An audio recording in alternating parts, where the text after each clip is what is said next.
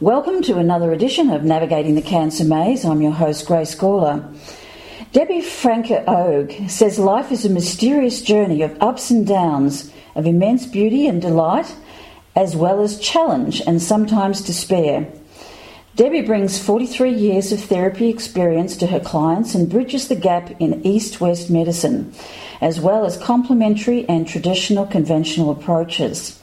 Importantly, she specialises in helping individuals regain clarity, control, and joy in their lives as they navigate the cancer maze. And Debby Franke Ogg has really earned that credibility, not only as a seasoned therapist and social worker, but as a hard-working survivor of stage 4 nodular lymphoma. And she remarkably survived without any conventional therapy. Debby Franke Ogg, welcome to the show. Thank you so much. Uh, it's great to have you here. We actually met many years ago, actually at Carolina conferences. Uh, yes, so it's yes, and loved it. wonderful to have you as a guest on the show today. Um, Debby, you have a very large story. Um, I'm wondering if you could take some time at the beginning of today's show to tell us the story of your journey with uh, cancer 27 years ago now? Yes. Yeah. Uh-huh. Okay. Let's Take it away. 1984. We're moving actually into uh, longer than that, but yes. The what had happened was that I had remarried for the second time. Oscar and I had met one another. Um, we got married in June of 1984, and in September of 1984, um, I was pregnant and and miscarrying. I was actually doing a workshop far from home and um, came back home bleeding and uh, went to a gynecologist who said one that I was pregnant and two that there was a node um, in my groin that he didn't like very much, and that of course was the beginning of this um, whirlwind of diagnosis, etc. I had wonderful doctors, and my uh, gynecologist and surgeon were um, went together, worked together, and they came into the surgery. Both were in the surgery with me. My gynecologist sort of holding my hand. But the reality was um, that I was diagnosed with, eventually diagnosed after, you know, all the the rigorous uh, testing with uh, lymphoma, mm-hmm. non-Hodgkin's lymphoma. And uh, after uh, you had your diagnosis, what happened then? Well, then I think um, the diagnosis came over the phone, which I felt was enough to uh, bring up my ire, which was a really good thing because uh, it that was the propulsion to begin a search, an internal search. My feeling was that um, I've always felt that everything was possible, but I really wanted to put it to the test in this experience. And began to do, I had known a lot about meditation. I'd actually taught stress management techniques and meditation, but I hadn't really been practicing what I was preaching. And so the tools were right there for me to begin an internal, um, an in, not only an internal dialogue, but an internal exploration where I was sort of, I, had become the Admiral Perry of uh, my own internal terrain and wanted to really begin to navigate both the physiological and the psychological and the spiritual needs that I might be avoiding. Uh huh. Yeah. You were offered um, treatments, but they weren't going to be very effective, and, and I believe that you. They offered treatment. Yeah. Um, but essentially, what was said was that this was at, at that time, and I don't know if that's true now, was considered incurable. And so it wasn't a difficult thing for me to make a decision not to do treatment what I did was go to three different institutions. I went to Sloan Kettering, Mass General, and then had heard about things that were going on at Stanford. Um, so it was all three institutions. What what propelled me into making this decision was that none of them were in agreement. Sloan Kettering said one thing, Mass General said another, and Stanford said do nothing. You could do nothing, just wait. And of course, that to me was the most appealing, um, coming from Woodstock, New York, the, or living in Woodstock, New York, which was is the home of um, of uh, Forefront, and I I really I felt that food, diet, exercise, all of those all of those things could really influence. And so what I went with was the easiest because I felt that, um, which was Stanford, which was doing nothing and see what would happen. Although it wasn't doing nothing, it was doing many things. It just wasn't doing conventional treatment. Yeah, so you recovered. So this, by the way, is something when people come to me and they they say, "Should I do this?" Of course, one, I never answer that question. I need them to answer that question. But I want people to know that there was nothing offered to me, really, that was going to influence the course of this disease. I think that's really very significant, and obviously you're here to tell the, the tale many, many, many years later. Yeah. Um, Debby, a film uh, was made about your recovery story. How did that come about? Well, I have a very dear friend and family member that I've known since high school, and he was working on a show with Phil Donahue in Russia, and came back to say that um, Marlo Thomas, Carol Hart, Kathy Berlin had formed a production company and were looking for stories, and so I brought the story to them. Uh-huh. I wanted, see, part of what I have always done is education it's like I'm a therapist, but I really feel that I'm much more an educator than I am a therapist, or I'm both, really. But my feeling was that once I knew the direction of, of what was happening with my disease, I really wanted to share it with people. Not because I felt that Debby Franke Ogg was the important aspect of this, but what was important is that people could influence the course of their disease dis-ease. Mm-hmm. And that, to me, was a really critical factor. So we pitched the story, and they liked it. And, of course, Carol Hart and Bruce Hart became extremely close friends of ours. And um, Carol diagnosed with a, with a not very long after, really, with some something that she was told she'd be dead in four, in four months, and she's still around and kicking too. So good to have a friend like you. yeah, it was destined. we were destined to meet. Absolutely. Uh, the, the film was fantastic, actually, and I, I, think it really brought home that sense of uh, education and positive empowerment because it wasn't as if you went off on, on one kind of a, a, a tangent. Um, it was because the medical wasn't available, and instead of just giving up and watching and waiting, as you said, you actually became proactive. So, how close was the movie to your story? Not so close. I mean, some essentially, it's true. But Oscar didn't propose to me on a bus, and I didn't wear high heels and leave them on the stairs going, you know, upstairs to the bedroom. And but the essential aspects of the story were true, other than the fact that I. Um, uh, they didn't think that it would be believable for me to um, be able to mobilize myself. And so Oscar became more the mobilization in the film mm-hmm. um, to toward the, this direction, where I was really sort of a, very much a self starter and. Um, you know, really immediately after diagnosis began my search inside myself. Great. Um, it's good to know that because uh, quite often the romantic side of the movie is uh, is given a little more push than the reality side. So I've wondered myself, um, for you and Oscar, then, how did the movie actually impact your lives? Was it a really big thing? No, and I was really grateful that it wasn't. It's it's.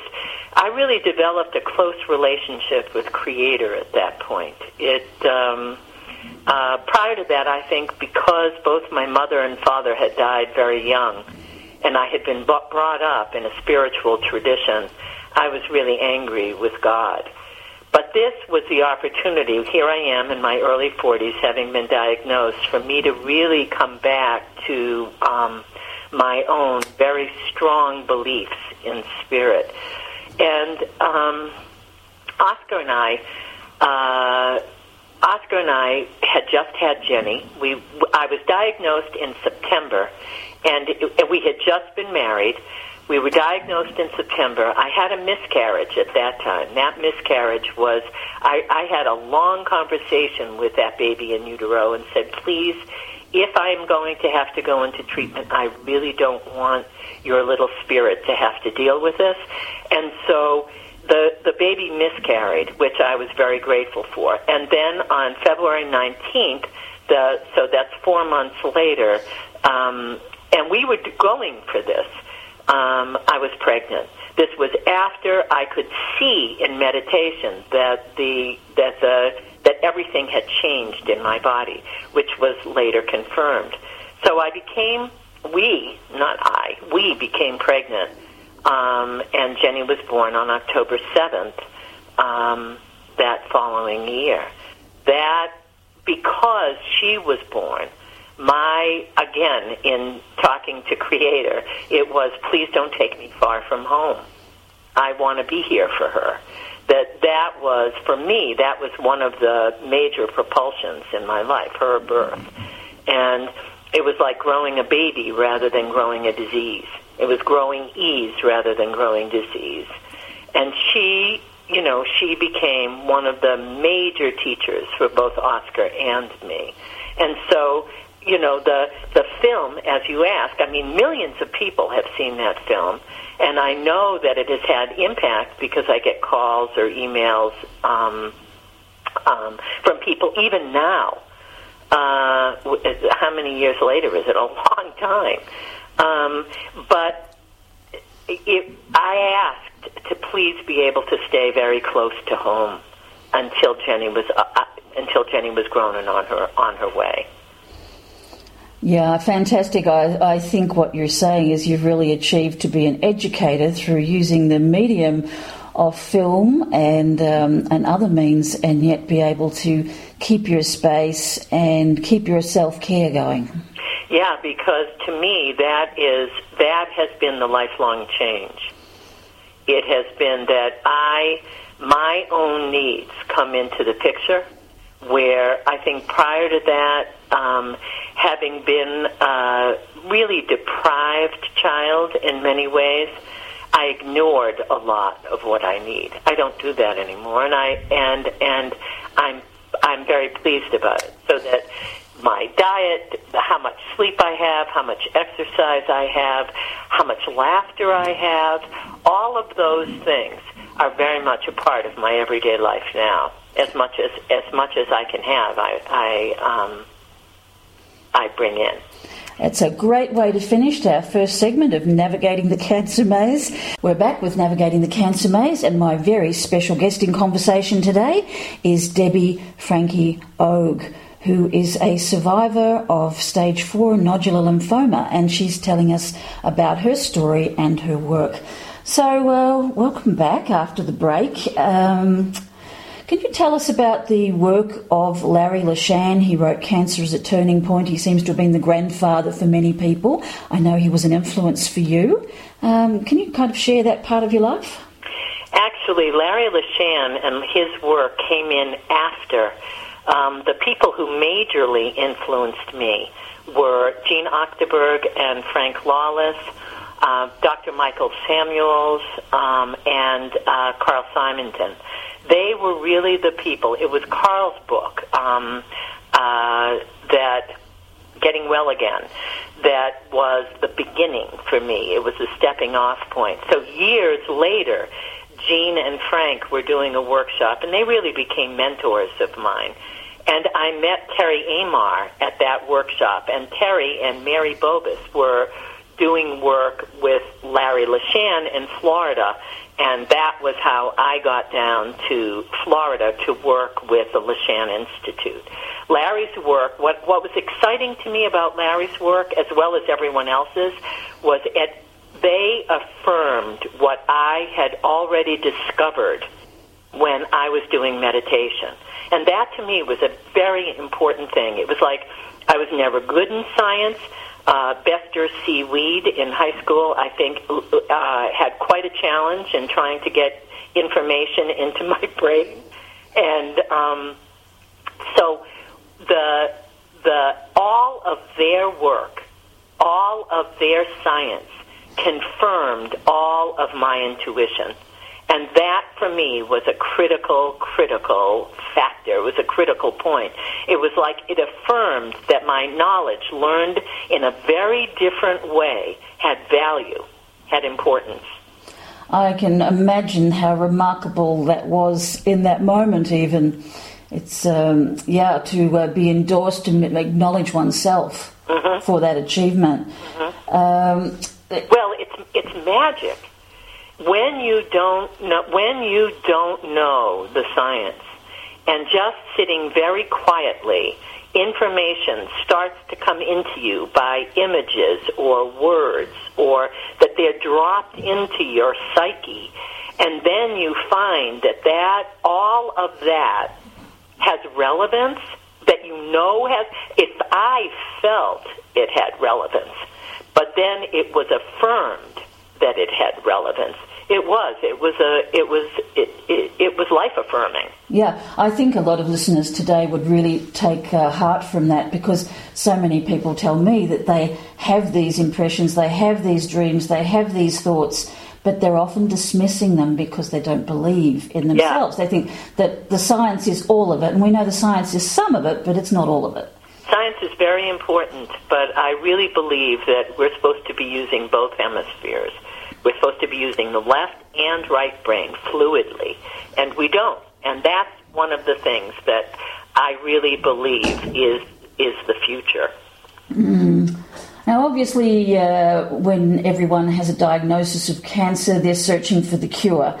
Um, so, when patients hear of your recovery story and they come to see you to discover what your secret magic bullet was, what, what do you tell them and how do you handle that personally? You know, I, I really don't believe that I have the answer. I do believe that each person has their own answer, and that's what I essentially tell people. I don't think there is a magic bullet. It's like I am sure that some people, when they take antibiotics, do great with them, and other people who take antibiotics have real difficulty with them. I believe that that's true for everyone. As remarkable as it is that we all have individual fingerprints, we also have individual physiological, psychological, spiritual. Our, our, we have our own path, and that's my work.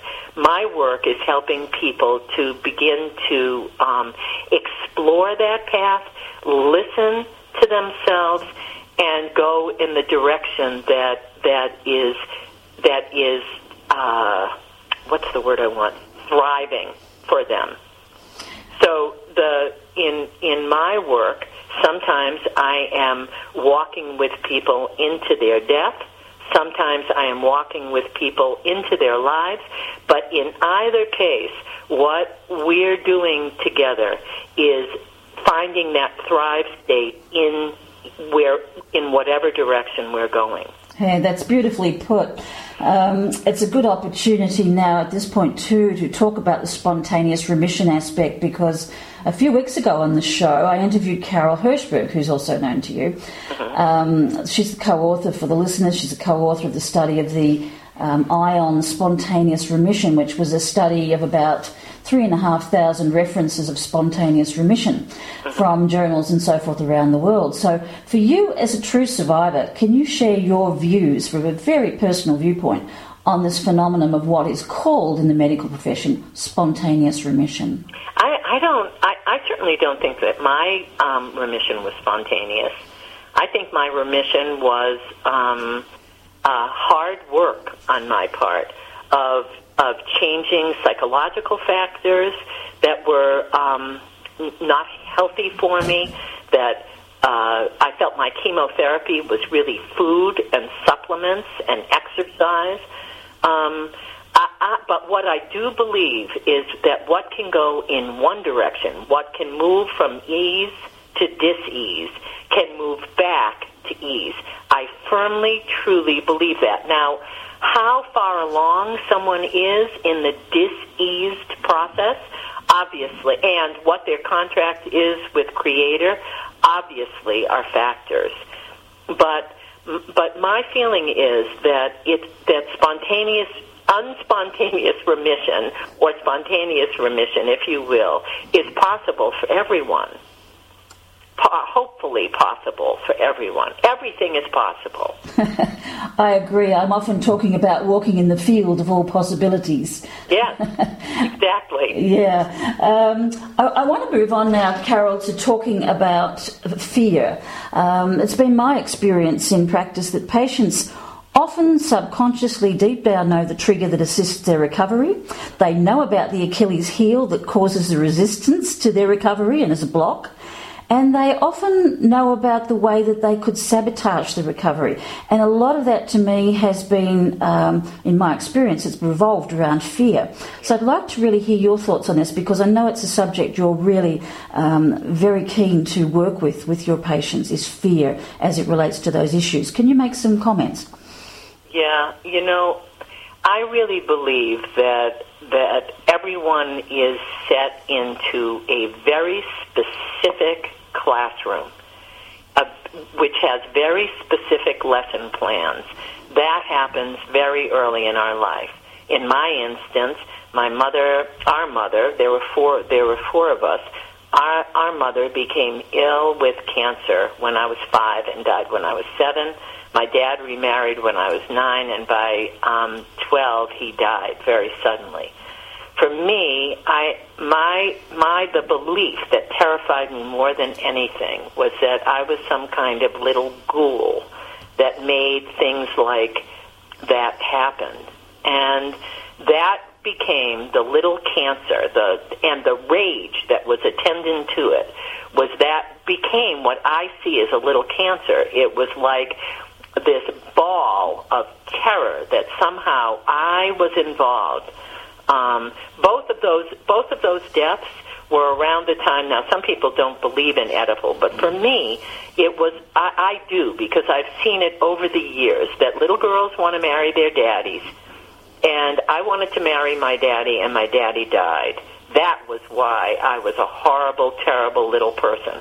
And that little that little core became walled off so that I couldn't even find it. But it influenced everything in my world, which, by the way, is speaking of uh, connect the dots, because I firmly believe in connect the dots. That my marriage to Oscar was the propulsion to have this challenge come up because it was it was my fear that if you loved somebody, they I, I could kill them. That that I I had to challenge in that when when I married Oscar, because he has been the love of my life. Mm. Did, did, I answer your question? Yeah, yeah, you did. Because I, I think what we see, well, I certainly see it often, and I've worked with about 15,000 patients now um, over almost 40 years, so around, you know, similar vintage in our work. Uh, I, I certainly see these childhood patterns that appear to play out in how people respond to life. So what I what I do to go to the to the angle of what I do with people that I work with, I help them to see that it isn't it, it that the experiences were really set out for them. That this was, if you will, karma. That it is a um, that they had no choice but to go be, do what happened in their early lives. And then we begin to look at how, how their judgments or other people's judgments of their behavior become calcified. And then we start really um, making those calcifications, if you will, more malleable and easier until people can really see who they really are.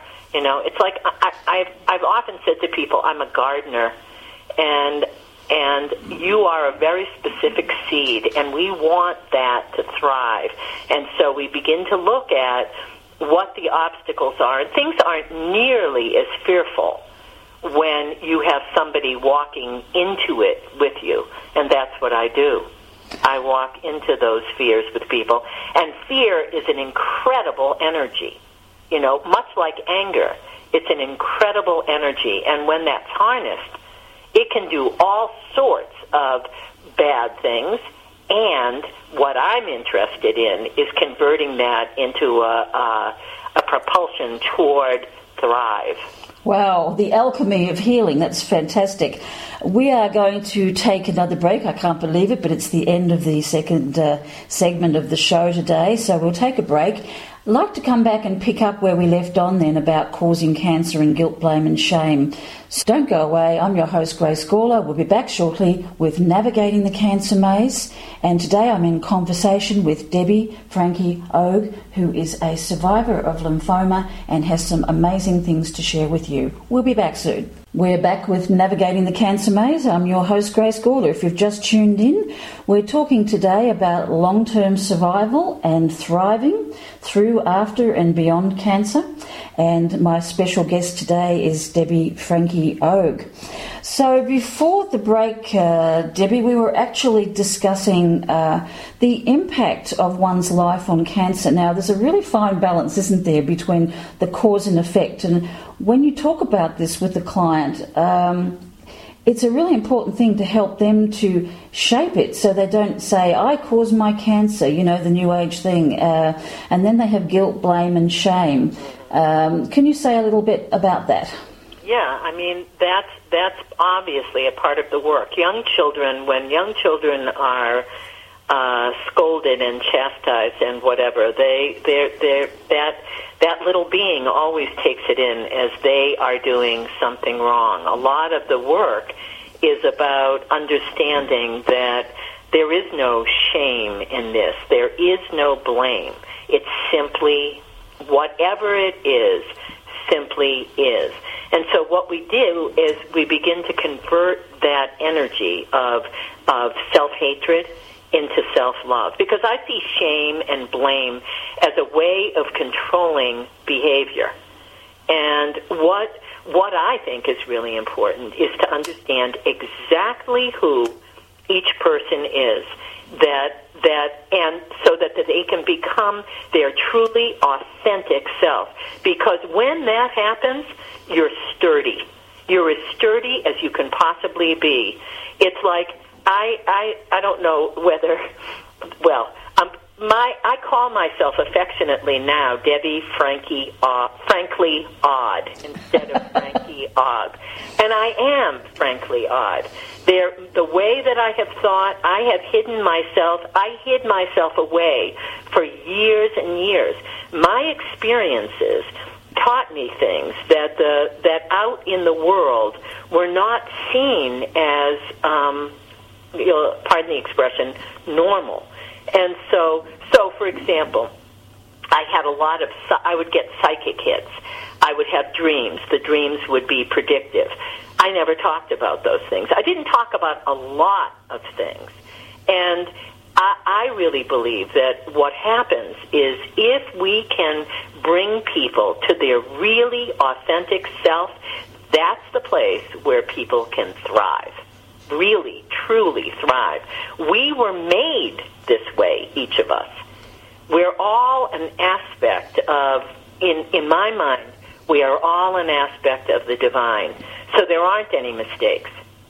There just aren't. Mm, I, I, think you've really hit on something that's very important that's often uh, not talked about a lot in a couple of the things you've just said, and that is about the conservation of energy for cancer patients, where so much energy goes in things like fear and uh, all, yeah. the, all the betrayals, you know, the people we need to forgive. There's so much energy that's attached and going out to those things, and that the cancer patient needs to put deposits in their energy bank account. it's so funny funny. I I call them leaks.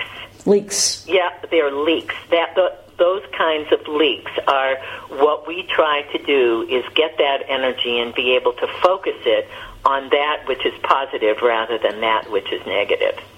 And like, there is a lot of energy in it. Yeah. Yeah. Yeah. Yep, a lot of energy. Uh, touching on forgiveness in recovery, uh, as you have experienced it, uh, can you provide any pearls of wisdom? This is something that's again often bandied about, uh, very you know, sort of willy nilly. Um, you know, you've got to forgive, and forgiveness is difficult when you are really in the midst of an illness, but it's also a very important part because, again, it's a part of the conservation of energy. So, yeah, can you uh, talk a little bit about that from your experience? Well, first and foremost, I think the forgiveness has to be of oneself, for oneself, to oneself. Once forgiveness can happen in that place, once we can recognize that we are we are not perfect, we will never be perfect. Um, we can understand that no one else is perfect either. And that that becomes a place where there we don't form any kind of rigid boundaries around ourselves or around other people. Um, and that, of course, all of this, everything is energy.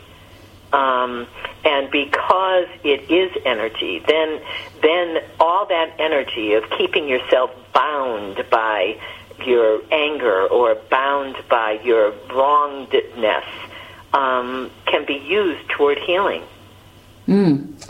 I think it's a, also a very important thing. Uh, in your own um, pathway to recovery, did you feel that was important for you in the forgiving of yourself? Yeah, I, I, I felt I was a rageful little girl and a rageful young adult. And what what I came to realize is that that anger was that anger was not inappropriate, and it needed to be channeled in a positive direction. Mm. I was so angry that both of my parents died when everyone else around me had a normal life. I thought, well, why am why is this happening? Why is this happening to us, to my family, and not to others? That, of course, is a ridiculous question.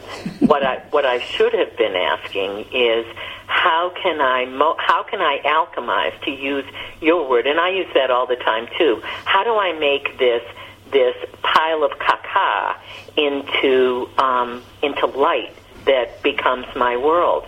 Because each of our experiences, I really believe there is no mistake in them. There is no wrongness in them. They can be difficult certainly my early life and my later life was difficult. It, there were still times of difficulty, but there is no resistance to those difficulties now. Now it's trying to find the pearl in it, the gold in it. Mm-hmm. And that leads me on to talking about chronic stress and negative stress because all of these things actually do add up to going in that big pool of stress that we have to deal with, mm-hmm. as well as the day to day. So, um, how do you kind of work with that? What, what's the role, do you believe, of stress reduction and recovery? Well, I think it's very important because it's in that most many of us, I think, in this world, it's all speeded up so much. We we don't have time to be able to hear our own little tiny signals. And I, it's like the way I describe it to people I'm working with is like a light we can't feel the light tap on our knee. We can only feel it when it's a slap. Stress reduction, what it does is to bring you, or stress reduction techniques, meditation, yoga, exercise, all, and many more, all of those things provide you with the opportunity of stillness. And in that stillness is, is, is is the meat of the juice of who you are and what you need. Mm. You, you do some particular breathing techniques. Um, Lots of different ones. Yeah, there was one particularly on your website that I wasn't familiar with. Um, is it the Maitri breathing technique? Is Which is it? Is that the way I pronounce it? The oh, Maitri? Breathwork, Maitri. Yeah, Maitri, yeah. is it? Maitri yeah. is a, um, we have workshops where people come with an intention, and combined with the intention, the fire breath of yoga and music, people move through, um, and that their intention, they lay on a mat and they do this breathing along with the music, and then off they go into a very altered state, where their intention always becomes clarified. It's a wonderful, it's a day long um, workshop, and for me, it was actually the reason why I then became a uh, reverend so that I could do energy work on people and put my hands on them because it was such a powerful healing tool. It's like uh, it's like fast forward. It's not the mind. It's not the words that are speaking, as in a therapeutic situation. It is your deep intelligence that's speaking through what's going on in your mind, um, what you're receiving in that altered state. Great. Is um, is that one of the main techniques that you would use in terms of breath? You mentioned yoga breathing. Are there any kind of tips for patients there? Well, I, I think just being what's important to understand is that an uh, anxiety state is is generally is always accompanied by shortness of breath. If you lengthen the breath and deepen the breath, you can alter your state. So breath to me is is everything.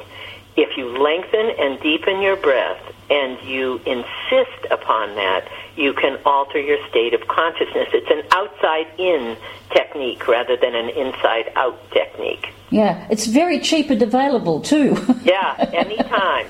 anytime.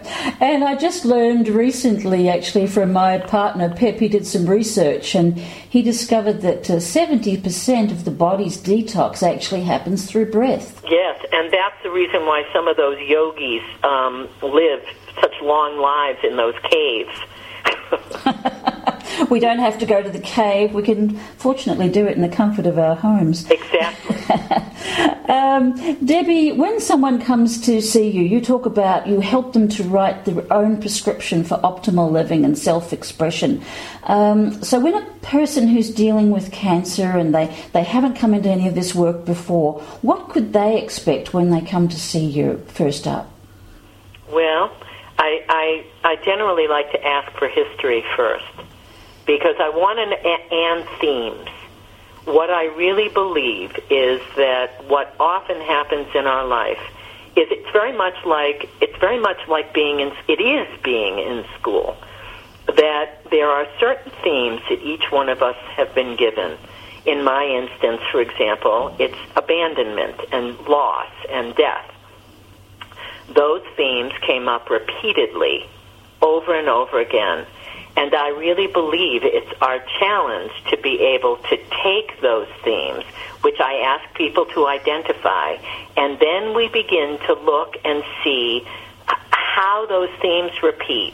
And then we begin to look for the little dots. You know, the, the connect the dots theory. This is a theory of mine that, that I really believe happens. That the, these dots, if you pay attention, these dots go around and around until they finally are able to complete themselves. And, and when they complete, the theme disappears. And so we begin to look for those dots to begin to connect them so that um, uh, so that we can become whole. I don't know if I've explained that very well. Actually, I think you have. I think that's a really uh, a nice image to see those dots going around until everything's connecting. And then once it's connected, it's done. Yep. That's what I feel. I feel in my own experience and what I've seen in other people's worlds. Fantastic. That's a good note to finish on for this particular session with Navigating the Cancer Maze. We're going to take a short break and we'll be back with more of this wonderful story of Debby Franke Ogg. We're back with Navigating the Cancer Maze. I'm your host, Grace Gawler, and today we are talking with Debby Franke Ogg, who has had a recovery from lymphoma stage four, and she's also a therapist and a social worker, and has been working for somewhere around 43 years, Debby? Yeah, it's a long time. It's a long time. I'm almost 71. It's hard to believe. Wow. This, yeah. So this is a lady who knows a lot about healing from her own perspective and from dealing with patients as well. Um, Debby, I'd like to uh, start the last session here asking you about the most significant issues that your clients who are dealing with cancer bring to the therapy session. Um, you've talked about some of these universal themes, and perhaps you'd just like to enlarge a little with those. What people bring. Yeah, as, as cancer patients, perhaps is there a difference to uh, what a cancer patient brings to the table um, differently to what, say, a, a, person who's just dealing with anxiety? Well, I, I, yes, obviously, yes, because anxiety is, I mean, anxiety is obviously a factor with people who have been diagnosed with cancer. But I think that one, one of the things that I look for is what's been walled off that I really believe that the, to me the it's like microcosm and macrocosm. It's like from the cell to the universe is really true with cancer patients. So experience can be in and of itself can be the cancer, and so um, so I guess in that way, actually, as I as I talk about it, no, that the the only difference is that the the for some people the that walled off experience or that difficult experience becomes behavioral and some people it becomes physical and for some people it becomes all of them. And for me i think that the the cancer patient in particular is often one who denies themselves yeah, very good answer to that, I think. Um, I see on your website, and we're going to just move on with the work that you actually do. Um, so I see on your website that uh, you have one-on-one consultations, you present workshops. I see there's one for advanced students, healthy living, learning to thrive with an illness, and stress reduction. Um, you do one-on-ones. Can you talk a little bit about the power of the group as different to the one-on-one experience, especially for the, people the with cancer? Of the group is simply about more energy much, much more energy. I had a call recently from a woman in, uh, well, actually a couple of years ago, a woman in California whose very dear friend was ill, and she said, "Would you come out here?" And I said, "I'd be happy to if if you could get a group of people together." And I, they, they got a group together. I went out there. It was all around this one person's need, but everyone was there, and we began to harness the energy there um, in a way um, asking, and I always do this, I ask very specifically what people want because what I try to do when I'm working in group is to meet everyone's need. And if you're able to do that, the energy grows and grows and grows. And then using that energy, I help people understand how they can use that energy toward themselves and how they can use it together in group. I love groups. I love individuals. I, I, I love people. So it's it's I find it fun to work in groups and support a kind of support that is critical. There is nothing, nothing like other people knowing what you are going through to to sort of let the exhale come yeah, great. I, I love uh, working in groups as well. A lot of individuals think that a group's going to be very uncomfortable, but once they actually get into it, they find it's a whole different experience and they wish they'd done it sooner. yeah. Debby, how do you view cancer today? Well, you know, I think we're in a tremendous, I think that the world has a cancer today. Um, I think our air is difficult. I think our food is difficult. I think our water is difficult. I think that there are many things that are hidden from us. Using an example, for example, of what happened in, in Japan, which we hear nothing about anymore, but I know people whose, whose, whose food has been tainted because of it.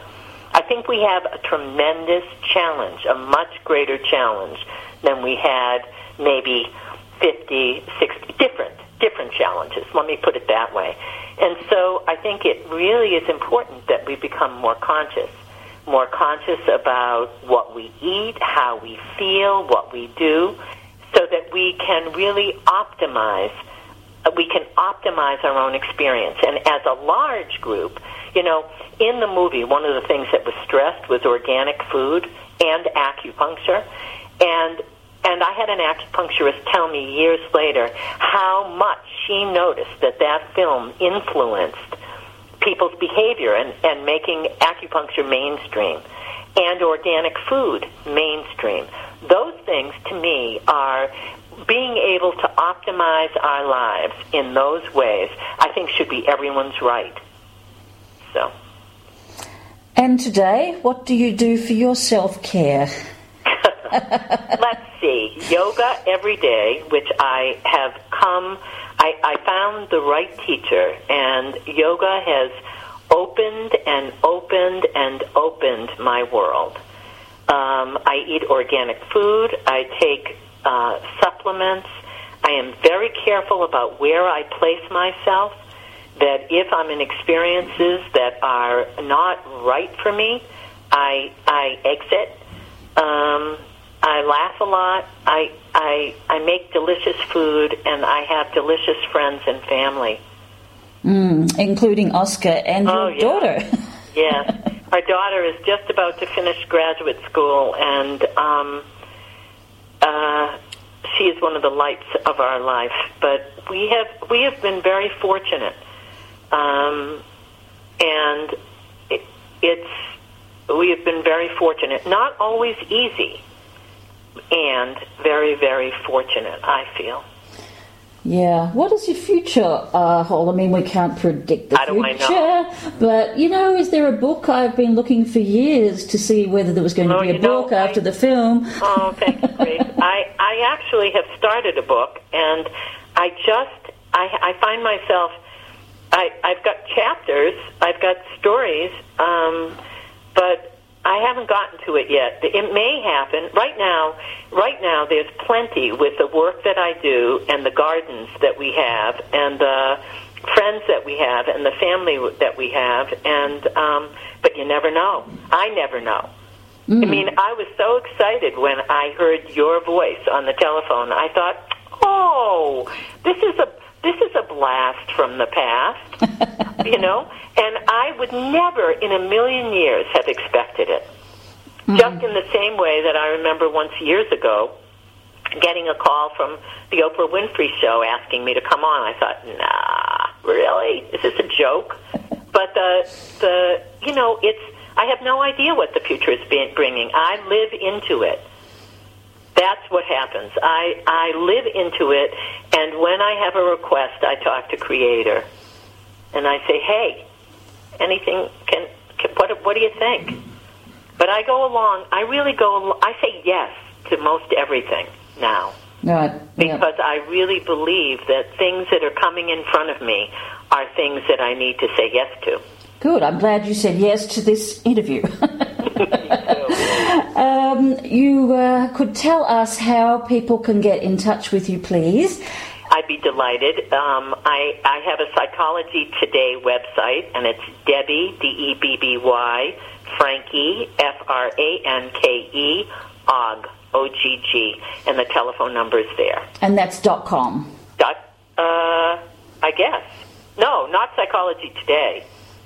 You'd start with Psychology Today, but I also have a website, which is DebbyFrankeOgg.com. Okay, the dot coms and the dot orgs can get a little confusing. It's a dot com. It's a dot com. Yeah. Okay. And uh, do you do um, Skype uh, consults with people? I do. I do. I do Skype, which I love, and FaceTime because I have an iPhone and um, and I and phone. Skype to me is magic, and it it all the information that I need, all the immediacy that I need, and we need to work. I find is right there. I work with people in Alaska and California and Vermont, blah blah. Good. So, if you want to contact Debby, you've got those contacts. You can also contact me, institute at gracegawler.com, if you'd like me to forward on any information to Debby. And I'd like to thank you very much today for what you shared. And as well, I'd like to thank you for sharing your life because not everyone that gets through cancer has the skills, um, the ability, and the drive and the passion to do this. And you've done that. Thank you so much. You've helped a lot of people. Thank you so much, Grace. Okay, thanks again, and bye for now. We'll be back next week with Navigating the Cancer Maze with more interesting guests talking about how to navigate the cancer maze. Bye for now.